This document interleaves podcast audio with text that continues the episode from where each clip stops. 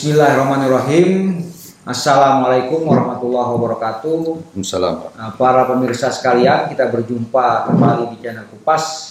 Kami akan meneruskan pembahasan kami terkait dengan uh, peringatan Maulid Nabi Muhammad Wasallam. Uh, pada kesempatan yang lalu kita uh, membahas tentang bagaimana para nabi menghadapi kekuatan kekuatan uh, apa tiranik yang besar tidak sederhana tapi di samping kekuatan-kekuatan uh, apa zolim yang besar ini juga ada sekumpulan mayoritas bahkan masyarakat yang masa bodoh nah bukan tidak pintar bukan tidak pandai tetapi tidak peduli indifference dan masa bodoh Uh, sehingga inilah sebenarnya yang diperangi atau dilawan oleh Nabi Muhammad SAW yaitu kemasa bodohan itu atau yang disebut dengan istilah jahiliyah. Nah, tapi uh, seperti yang disebutkan Ustaz Musa pada episode sebelumnya, uh, Nabi Muhammad setelah beliau wafat, tidak lama setelah beliau wafat muncul uh, dinasti uh, zalim yang uh, berkuasa dan ditopang oleh mayoritas masyarakat yang masih masa bodoh. Sehingga pertanyaannya dan kita juga tahu dalam sejarah nabi-nabi bahkan terbunuh hmm. oleh pengikut nah, dan mengikuti pengikutnya sendiri. Hmm. Nah, oleh karena itu pada episode kali ini kami masih tetap bersama Ustadz Musa dan Ustadz Amar Fauzi akan membahas sebenarnya kok jadi nabi-nabi ini gagal gitu ya Ustadz ya. Hmm. Uh, apa uh, berjuang dengan kekuatan yang sebenarnya kan ini sudah ibaratnya backingnya itu kan sudah yang maha kuasa Hmm, nah, ya. Tapi kok gagal gitu. Ya. Nah. Ya ini pertanyaan menurut saya yang sangat sensitif ya dan uh, kalau tidak kita jawab dengan benar ini akan sangat membuat kita putus asa. Hmm. Pada hakikatnya amal manusia ini atau semua manusia, terut apalagi para nabi itu ada dua dimensi dimensi ukhrawi dan dimensi duniawi. Dan semua amal kecil atau besar itu ada pembukuan ukhrawi, ada pembukuan duniawi. Ada pembukuan ekonomi politik ukhrawi, hmm. ada pembukuan ekonomi politik duniawi. Ini kurang lebih ini, ini harus kita dudukkan bahwa dan dua-duanya ini berbeda. Yang ukhrawi Bahkan niat saja sudah dicatat sebagai sebuah amal. Dan ada istilah niat orang beriman lebih baik daripada amalnya. Niatul mukmin khairun min amali. Artinya apa? Boleh jadi Anda pergi untuk Anda berniat menolong orang, memberi dia air, tapi ketika Anda mau ambil airnya sudah habis. Itu tidak berarti terputus. Tidak berarti Pembukuannya, catatannya terekod, hmm. terekam dan terbukukan sebagai sesuatu yang saldo yang jelas, hmm. deposito yang jelas itu. Misalnya ada ada orang tiba-tiba telepon butuh dana tertentu, oke, okay, Anda buka m banking Anda, Anda mau transfer, nggak ada uangnya. Hmm. Pembukuan ukhrawinya ini sudah jalan, wargonya sudah ada dan dan itu sudah dianggap sama persis dengan perbuatan mengirim uang itu sendiri. Hmm. Bahkan kalau tulus lebih baik daripada orang yang memberi uang tidak tulus gitu. Hmm. Jadi penilaiannya berbeda. Kenapa? Karena di akhirat itu setiap manusia urusannya dengan amalnya sendiri. Jadi setiap amal punya gandengannya dengan manusia itu sendiri. Hmm. Jadi uh, kullu nafsin bima kasabat rahim. Ketika manusia di akhirat, hitungan amalnya manusia itu nempel pada manusia itu sendiri, pada sang manusia, si pelakunya sendiri. Ya itulah mengapa orang juga banyak salah paham. Nah di dunia tidak begitu. Hmm. Di dunia kalau Anda tidak jadi transfer, orang yang sakit atau butuh itu tadi tidak bisa ngapa-ngapain juga. Hmm. Atau orang yang tadi Anda mau ambilkan air, ya tetap, tetap kehausan. Hmm. Artinya apa? Amalan di dunia itu ngikut hukum dunia. Hmm. Dan hukum dunia yang tidak terjadi di akhirat itu adalah hukum sosial, hukum kolektif. Hmm. Tidak ada suatu pekerjaan di dunia tidak akan ada kita temukan yang kita lakukan sendiri. Uh, Mullah Sadr dalam bukunya kalau tidak salah Mafatihul Ghaib itu jelas dia mengatakan manusia ini makhluk yang bergantung dalam segala seginya di dunia ya. Hmm. Mulai dari yang kita makan. Dari mana ini beras? Hmm. Beras ini dari mana? Dari petani. Petani dari mana? Dari uh, apa? bibit. Dari bibit dari mana? Terus semuanya bergantung pada bahkan yang kita makan. Padahal kebutuhan makan itu sangat eh, apa namanya? Sangat esensial ya minimal secara biologis nah, keharusan dan ke eh, daruri, darurat bagi manusia. Nah, oke okay, enggak bisa pergi ke hutan. Dan untuk ke hutan juga butuh orang. Hmm. Oke, okay. misalnya anda enggak ini sekarang enggak enggak butuh orang saya jalan sendiri. Kalau dibakar orang anda tidak bisa makan juga yang ada di hutan. Jadi apa pun yang kita lakukan di dunia ini tersangkut dan terpaut dengan perlakuan orang lain. Sehingga sedemikian rupa di dalam kaidahnya dikatakan di dunia al bala'u ya'um. Satu orang berbuat jahat, satu seratus ribu, dua ratus ribu, satu juta, dua juta orang bisa terkena hmm. dampak perbuatan jahat orang ini, meskipun bukan pelakunya. Nah, di akhirat tidak ada penjahat ini tadi akan dihukumi oleh Allah sesuai dengan kejahatannya orang lain nggak ikut-ikut. Hmm. Dengan begitu juga dengan amal, amalnya orang baik di akhirat ya untuk orang baik itu nggak bisa kita ngikut. Anak mau curi amalan ente, nggak bisa di akhirat, di dunia bisa. Hmm. Nah di dunia ini kalau kita lihat, jadi contohnya orang iseng-iseng bakar hutan, ber kebakaran hutan. Siapa yang terdampak? Dia hanya hanya dia sendiri. Iya, tidak semua bila perlu global ekosistem hutan. ekosistem manusia yang ada di situ orang yang punya rumah punya penghidupan di situ semuanya terdampak oleh perbuatan satu makhluk ini sementara perbuatan baik satu orang bisa dengan mudah dikalahkan oleh perbuatan jahat orang lain yang berdampak kepada uh, hmm. yang lain-lain nah nabi-nabi hmm. ketika kita lihat dalam sejarah mereka sebagai manusia-manusia langit catatan pembukuannya sempurna dan kita wajib hmm. meyakini bahwa mereka adalah manusia yang sempurna. Hmm. Tetapi ketika mereka mau membangun masyarakat di bumi, ya tergantung masyarakatnya. Kalau masyarakatnya menolak, mau diapain? Hmm. Karena respon masyarakatnya itu tadi masih dalam zaman yang jahiliyah, hmm. tapi kemudian eh, apa namanya sistemnya masih jahiliyah, dia mau mengobati yang sakit ini tadi tertolak. Hmm. Karena di dunia sifatnya harus aksi reaksi. Hmm. Nah, tidak bisa dia ber jadi sama seperti kan ada istilah nabi itu tabibun dawar. Nabi itu adalah uh, dokter yang keliling mengobati orang sakit. Kalau orangnya nggak mau diobati, hmm. Bisa orang dokter ber, berfungsi ketika pasien menolak dokter bahkan pasien mengira dirinya ini sehat sehat nggak mau diobati saya ada apa anda datang inilah yang menyebabkan perjuangan kata.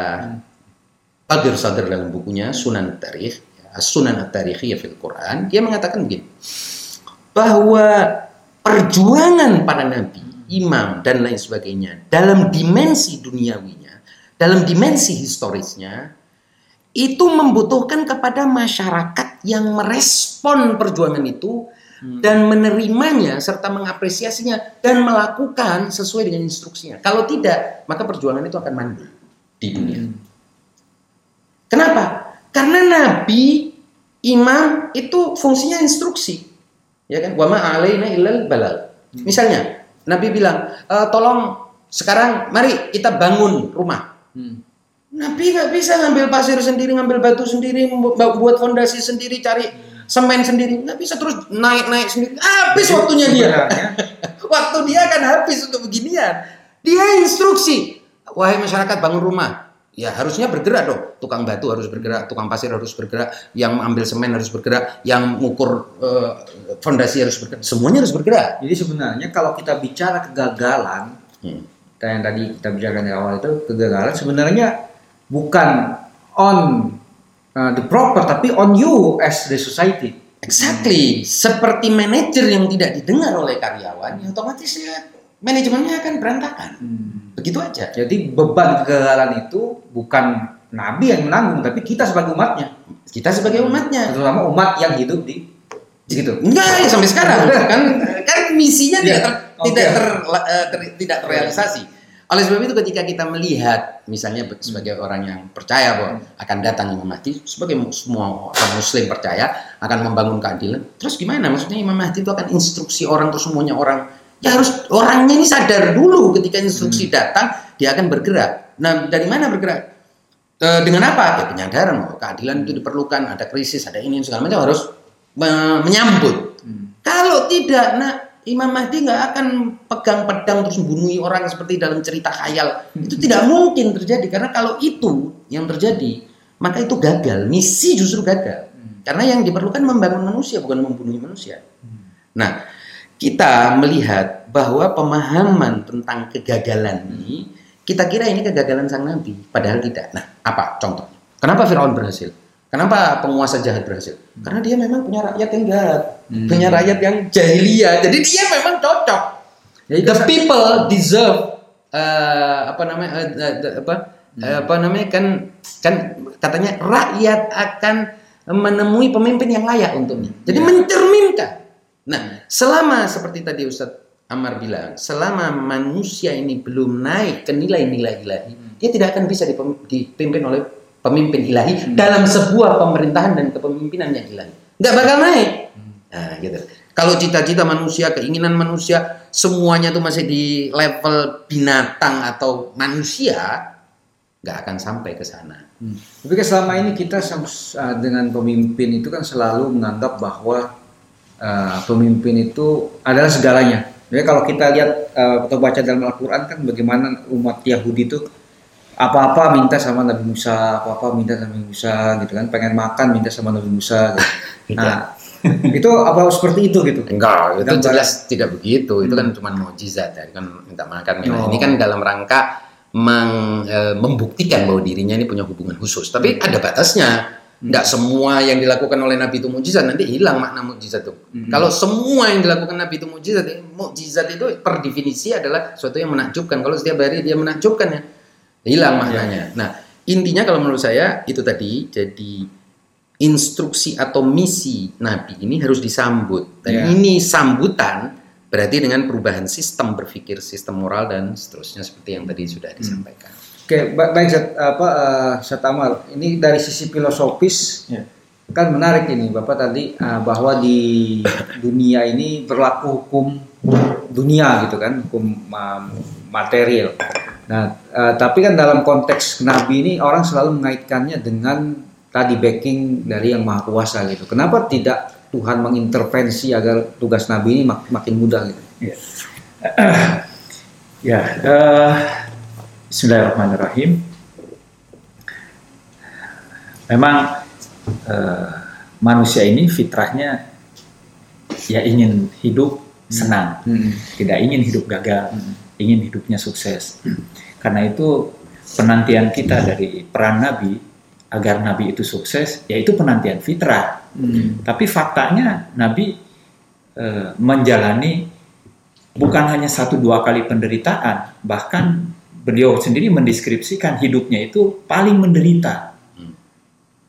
Diukur dengan para nabi yang lain, dia yang paling menderita. Hmm. Jadi kalau sekarang orang bicara ulama itu warasatul anbiya, itu harus diingat juga penderitaan Nabi, bukan kesenangannya Nabi. Hmm. Seberapa besar dia siap menanggung penderitaan yang ditanggung oleh Nabi. Hmm. Nah, ini agak menyimpang ya, tapi hmm. saya ingin mengingatkan saja. Yeah. Kalau memang kita betul-betul pewaris Nabi, ya berjuanglah hmm. semenderita Nabi dan jangan pernah lantas khawatir uh, gagal, hmm. karena sebetulnya pada kehidupan Nabi tidak ada yang gagal. Hmm. Itu Eh, kita menganggap itu gagal atau tidak gagal karena kegagalan kita memaknai hmm. kegagalan dan keberhasilan. Jadi kembali ke pertanyaan dasarnya, apakah yang dimaksud dengan keberhasilan? Apa yang dimaksud dengan kegagalan? Nah, biasanya kita mengukur gagal berhasil itu kalau kita kaitkan dengan tujuan. Hmm. Kalau tujuan Nabi itu yaitu memuslimkan semua jazirah Arab, manusia sampai akhir zaman, ya Nabi gagal. Hmm. Ukuran dunia ya. Hmm. Karena tidak ter, ternyata tidak terrealisasi itu tujuan itu. Hmm. Uh, jadi harus dilihat, saya kira di filsafat etika itu ada. Kita bicara tentang akhlak, akhlaknya. Filsafat etika itu juga memberikan dua kriteria biasanya ada dua, yaitu uh, baiknya suatu perbuatan atau berhasilnya suatu perbuatan jadi diukur dengan tujuan. Apabila tujuan itu terpenuhi, terrealisasi, maka dia dianggap berhasil dan perbuatannya baik. Dia memperoleh hasil gitu ya, mencapai tujuan. Ada lagi yang kedua. Nah, ini yang pertama disebutnya biasanya teori konsekuentisme, konsekuensi. Gitu. Hmm. Yang kedua ini enggak. E, keberhasilan bukan ditentukan oleh seseorang mendapatkan tujuan. Boleh jadi dia tidak mendapatkan tujuannya, tapi ditentukan oleh sejauh mana dia berusaha, hmm. usaha dia. Itu yang disebut dengan deontologi itu, hmm, yeah. nah, teori deontologi. jadi e, kalau misalnya seorang anak dia uh, sekolah hmm. lalu belajar ternyata di akhir semester dia tidak mendapatkan nilai bagus hmm. Lantas ya tergantung ini orang tua punya hak apa apakah dia akan menghukum anak atau dia akan sebaliknya menyanjung anak memberi hadiah kepada anak kalau berdasarkan teori pertama ya dia gagal kok nggak dapat nilai yang bagus jadi hujat aja atau dihukum gitu ya, ya. tapi kalau yang kedua sebentar dulu sabar dulu dia selama satu semester sudah berupaya hmm. semaksimal mungkin belum. Pertama dia sudah mengerti tidak bahwa tujuan belajar dia apa. Jadi uh, konsekuentisme itu penting. Hmm. Penting bahwa si anak mengerti supaya lantas berikutnya ada niat tadi itu, hmm. ya ada keinginan, niat, ada motivasi. Nah motivasi itu lantas ditindaklanjuti dengan usaha dia. Hmm. Kalau memang selama satu semester itu dia berbuat apa berusaha keras, nah maka usaha keras itu juga harus dipertimbangkan, bukan hanya sekedar yeah. lihat hasilnya. Jadi Islam itu di dalam dua peta kubu uh, konflik filsafat etika ini dia sebetulnya mengakomodasi kedua-duanya. Islam itu deontologis juga konsekuentis. Nabi Muhammad ketika diberi beban oleh Allah Subhanahu wa taala yaitu memberi hidayah kepada manusia, meningkatkan taraf hidupnya bukan hanya semata-mata binatang atau bahkan manusia, tetapi ilahi, betul-betul ingin mengangkat semuanya menjadi ilahi. Tapi ini kan tujuan awalnya, tujuan yang harus disadari oleh Nabi Muhammad. Berikutnya bagaimana Nabi Muhammad berupaya, yaitu sesuai dengan realitas politik sosial yang ada. Hmm. Nah, ini yang disampaikan oleh Ustadz Musa tadi, yaitu ya ada kerja kerjasama, ada hukum-hukum sosial, hmm. hukum-hukum politik, hukum-hukum alam yang menyertai Nabi Muhammad. Karena itu pula tanggung jawabnya di share. Yeah. Nah, sehingga kegagalan ini bukan hanya di ditanggung oleh Nabi Muhammad, ya, tetapi juga akan ditanggung oleh oleh yang terlibat dalam proses ini. Jadi kalau saya simpulkan Nabi Muhammad kalau dari sisi ini ya tujuan memang tidak mendapatkan, ya tidak uh, ya kita tidak bisa mengatakan dia berhasil dari sisi tujuan karena sebagian tidak tidak diperoleh. Tapi mohon disabar, ada ada satu lagi bentuk dari keberhasilan Nabi. Tetapi dari sisi upaya Nabi Muhammad menyampaikan pesan-pesan sepenuhnya untuk dipahamkan kepada umat, lalu dijalankan oleh umat, itu sudah sepenuhnya disampaikan dan sudah ada saksi saksi ayatnya. Ya. ya. Al-yauma akmaltu lakum dinakum wa atmamtu alaikum ni'mati. Itu menunjukkan bahwa Nabi Muhammad perannya dia selesai. sudah selesai. Hmm. Nah, berikutnya harus kita lihat uh, fakta uh, sejarah, politik, sosial semuanya. Ternyata Nabi Muhammad juga tidak sepenuhnya berhasil membangun. Itu bukan penilaian saya itu penilaiannya baik dari kalangan ahli sunnah kalangan syiah juga demikian. Dari ahli sunnah misalnya eh, seorang mufti dari dari Lubnan ya berbicara tentang bagaimana terjadi konflik antar umat manusia di era-era awal diurut di awal Sakifah eh, al Alaili Utsman Abdullah Utsman al Alaili dia mengatakan Nabi Muhammad juga menyisakan banyak konflik setelah itu tapi harus diingat, saya kira kegagalan itu tidak bisa diukur pada satu era saja, hmm. tapi juga harus diukur pada Setelah. era setelahnya, hmm. dampak-dampaknya. Hmm. Kalau kita ukur hanya satu kejadian pada ruang lingkup sejarah tertentu yang dia alami saja, maka akan banyak juga orang menjadi putus asa. Hmm. Jadi ada kalanya perjuangan itu yang dilakukan oleh uh, para pejuang-pejuang kemerdekaan ini mereka berharap bahwa eh, keberhasilan itu bisa dinikmati oleh generasi setelahnya. Hmm. Ya. Dia bis, dia bahkan termotivasi untuk berjuang sampai mati untuk memberikan bekal dan eh, dampak positifnya untuk generasi bahkan dua sampai eh, ribuan pun mereka siap. gitu. Jadi keberhasilan ini jangan lantas di, di apa namanya dimaterialisasi, diobjektifikasi. Saya kira perlu diperluas lagi maknanya lintas generasi. Gitu. Hmm. Hmm, Oke, ya jadi artinya eh, apa? eh, tadi pertama gagal tidaknya tugas kenabian itu tidak hanya bergantung pada nabi seorang, Ya. tapi Di dunia ya, di, Di dunia. dunia, Ya, Ini kita kan bicara dunia, dunia. Kalau di akhirat udah pasti sempurna lah ya. sempurna. Tapi di share tanggung jawab itu pada uh, pengikutnya juga dan Nabi uh, untuk dirinya sendiri tugasnya telah selesai. Selesai, ya. Nah, karena sudah dinyatakan oleh Al-Quran semacam itu. Jadi Nah, kalau saya boleh ilustrasikan Pak Irman, jadi misalnya di dunia ini kita tidak mungkin cuma punya kepala saja kan, Hmm. kita perlu punya tangan, punya kaki. Bayangkan ketika tangan dan kaki kita terkena Alzheimer atau terkena penyakit yang tidak terkontrol, ya kepala kita mungkin pengen, ya kalau bisa ke kiri, ternyata ke kanan. Hmm. Nah, ini bukan kegagalan kepala, tapi kegal- ga- orang bisa melihatnya ini kegagalan tangan dan kaki kalau diteliti. Jadi kalau saya mengatakan kegagalan Nabi atau umat, kegagalan umat. Hmm. Kok nggak mau naik pangkat, naik level ke levelnya Nabi supaya bisa punya kesenangan seperti kesenangan Nabi, akhlak seperti akhlak Nabi, motivasi seperti motivasi Nabi. Padahal Nabi kan teladan. Jadi bukannya meniru Nabi, dia meniru yang lain. Maka ya otomatis dia tidak nyambut, tidak menyambut. Jadi akhirnya Nabi itu seperti bertepuk sebelah tangan. Terus apa yang harus kita lakukan uh, sebagai umat generasi uh, saat ini? Saya kira itu misi Nabi. Kan misi Nabi itu kan pasti misi yang universal dan tidak tertolak kan sesuai fitrah manusia, sesuai akal manusia. Jadi sebagai sebuah misi, misi Nabi itu filosofis kalau kita kembali kepada sebelumnya itu. Artinya misi kan misi yang semua manusia pasti akan menyambut harusnya. Tapi manusia ini masih suka dengan hal-hal yang rendah. Nah, ketika dia tidak naik, tidak naik pangkat, dia pemerintahan Nabi ini hanya akan berada di ukhra akhirat, artinya berada belum tidak bisa diturunkan. Apakah manusia akan sampai kepada kenaikan derajat? Pasti suka atau tidak suka, tapi masalahnya kapan. Nah, kalau kita lihat sejarah, kenyataannya ini belum. Karena orang ada eh, perasaan bahwa manusia nggak akanlah sama, tidak akan menjadi ilahi. Itu kan sekarang ditanamkan tuh. Eh, pengetahuan-pengetahuan yang palsu menanamkan manusia tidak akan sampai itu pada ilahi. Nggak mungkin lah kita. Ada sampai ada yang menyatakan begini pak. Saya mengakui Imam Ali, tapi kalau saya pakai politik Imam Ali, saya nggak akan menang. Saya harus pakai politik Muawiyah. Berarti ini kan ada.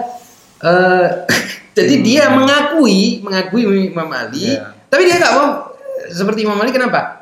Karena dia tidak mau naik pangkat. Dia mau main di kotor-kotor becek-becek dan tempat-tempat eh, eh, gorong-gorong Ya. yang busuk. Ini tadi sebut jahiliyah tadi. Dia Nah. bukan bukan bukan tidak cerdas, justru cerdas gitu.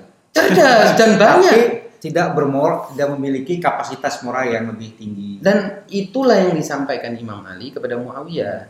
Imam Ali bilang, "Anta laisa bi adhamini." Anda ini bukan terus lebih tanggi berpikir daripada saya berpolitik seperti walakinnani attaqillah. Hmm. Tapi saya bertakwa pada Allah, enggak mau main kotor jorok Kayak seperti kamu. Anda.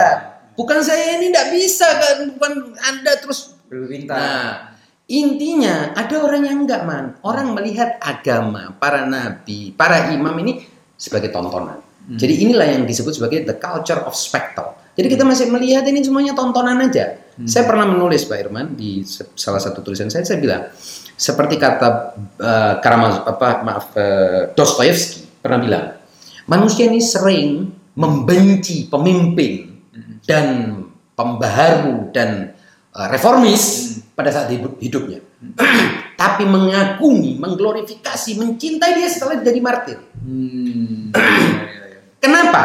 Karena pada saat hidupnya sang pembaru atau pemimpin ini tadi mengoprak-ngaprik eh, kesenangan-kesenangan rendah mereka, ya, mengganggu, mengusil, Mengusil ah, ah, apa akhlak-akhlak rendah mereka. ah, menggugat, mem- mempertanyakan, sehingga dia gelisah.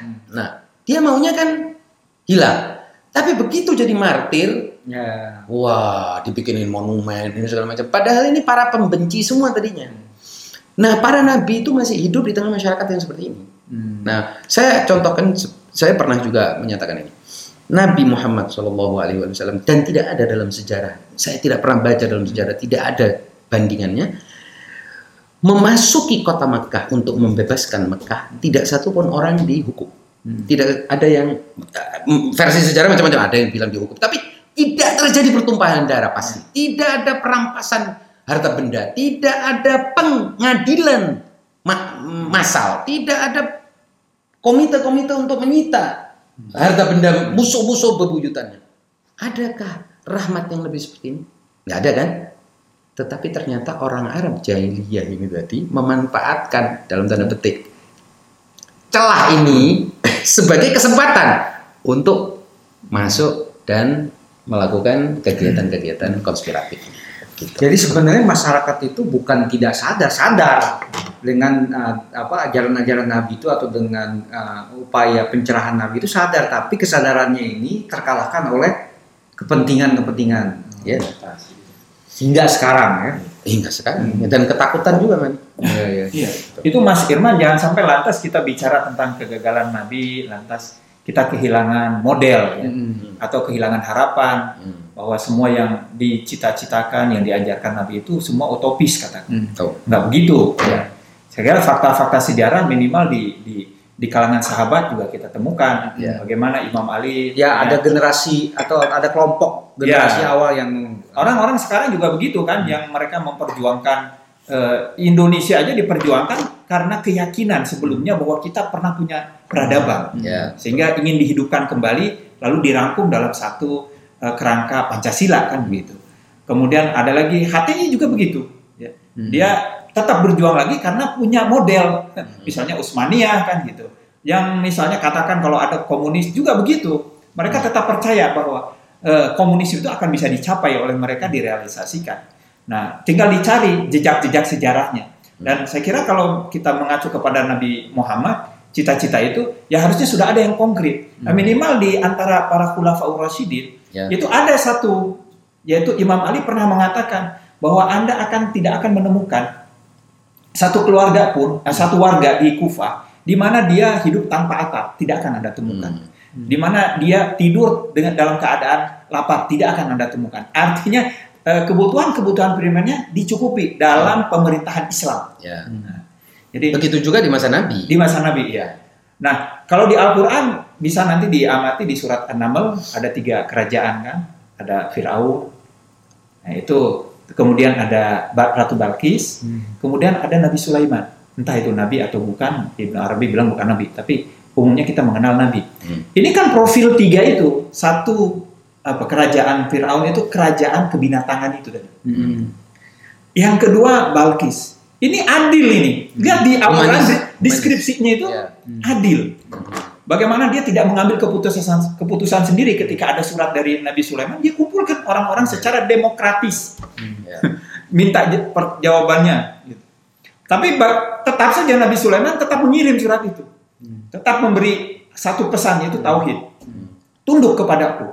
Artinya nilai-nilai kebinatangan, nilai-nilai kemanusiaan, kebinatangan yang di yang didirikan oleh Firaun, kemanusiaan yang didirikan oleh Balkis harus tetap tunduk di bawah kepemimpinan ilahinya Nabi Sulaiman. Ya. Jadi ingin diangkat set- sederajat dengan Nabi Sulaiman dengan pemerintahan ilahi. Ya sebenarnya kita juga membahas ini kan ingin menegaskan bahwa uh, kita berjuang saja. Hmm. Kalau kita meyakini sesuatu yang benar, kita memperjuangkannya, toh uh, apa pun hasilnya tetap tercatat Ya. Ya. sebagai Nah, amal di akhirat. Dan yang kedua kita ingin membahas ini juga ingin mengatakan bahwa apa tu, uh, bahwa umat ini juga punya peran dalam keberhasilan Ya. Ya. perjuangan. Punya Jadi tanggung jawab ya. tidak hanya pemimpin saja yang kita apa tuntut untuk Um, poin ini yang penting menurut saya Pak Irman. Jadi selama di dunia tidak ada yang bisa dibangun oleh manusia sendirian. Tidak ada siapa pun manusia. Ya, penting. Bahkan para nabi sekalipun. Hmm. Karena Allah pun menyuruh nabi itu kan untuk menyuruh kaumnya kan gitu. Jadi nabi ini diutus bukan untuk dia sendiri. Ya. eh, sur sendiri, bukan menyempurnakan dirinya Bukan sendiri. bukan one man show lah. Iya dia kan menyempurnakan umatnya. Nah, ketika umatnya ini tidak menyambut, ya bukan nabinya gagal, umatnya tidak menyambut. Jadi ibaratnya mau dikasih sesuatu tidak menerima, ya otomatis ini penolakan dari umat. Nah, yang ingin saya tadi saya betul sepakat. Jadi di masa Nabi itu berhasil, di masa Khulafaur Rasyidin lah eh, dengan berbagai derajatnya berhasil. Tapi kan Allah sudah bilang diperingatkan oleh Allah. Kenapa? Karena Allah sudah tahu ini masyarakat belum siap. Apa? Afa in mata au qutila inqalabtum ala aqabi. Kalau nabinya ini nanti wafat atau terbunuh jangan sampai kalian balik lagi loh ya. Kan kalian sudah merasakan keadilan, ke keilahian, keimanan, nikmat-nikmat yang Allah berikan. Nah, ternyata itu juga terjadi pada eh, Nabi Musa. Nabi Musa menggiring umat keluar membebaskan eh, Bani Israel dari cengkraman Firaun. Ternyata setelah sudah dibebaskan, Nabi Musanya dikudeta. iya. Jadi maksud saya gini, ternyata kenikmatan ruhani dan ilahi ini perlu alat atau perlu indera yang diasah untuk menikmatinya. Kalau tidak, jangan-jangan kita tidak bisa menikmati dan akhirnya kita bilang mendingan yang dulu Yang aja ya. dulu ya. Nah, itu seperti tadi saya bilang. Dengar sejarahnya Rasulullah, sejarahnya Imam Ali. Wah, ini kalau saya kayak gini, wah kagum mengagumkan ini. Hmm. Tapi kalau saya hidup, mendingan cara Muawiyah, Ya. cara Yazid, babat-babatan, cara Amr bin As, cara Fulan, cara gitu. Maksudnya ketika memilih untuk dirinya, dia milih cara-cara yang instan itu yang Hmm. dipertontonkan oleh para binatang itu. Gitu. Iya, iya. Saya kira begitu. Ya. Oke, baik para sekalian, demikian pembahasan kami tentang uh, apakah perjuangan agama ini bersifat ukhrawi atau uh, duniawi. Uh, tadi sudah dijelaskan baik oleh Ustadz Musa dan maupun oleh Ustadz Amar. Uh, dan tampaknya tidak perlu uh, saya simpulkan. Jadi Demikian. sebenarnya perjuangan itu duniawi dan ukhrawi sekaligus. Iya, jadi ya tadi seperti yang disampaikan bahwa di dunia tidak bisa kita berjuang sendirian karena hukum di dunia ini kolektif. kolektif. Hmm, ya. Kita membutuhkan uh, apa uh, kolektivitas untuk uh, mendorong sebuah uh, perjuangan. Nah, tapi tetap kita bagaimanapun harus terus berjuang uh, memperjuangkan apa yang kita yakini sebab apa pun hasilnya nanti tercatat. tercatat. Jadi sebenarnya tidak ada yang gagal, Tidak ada yang gagal. bagi orang muslim. Betul. Nah, semuanya menang gitu ya. Betul. Hmm. Mau kalah, mau terbunuh, ada hasilnya tetap. Ya, betul. Kira-kira begitu ya. Kira-kira begitu ya. Demikian pemirsa sekalian, kurang lebihnya kami mohon maaf. Taufiq wal hidayah. Wassalamualaikum warahmatullahi wabarakatuh. Waalaikumsalam.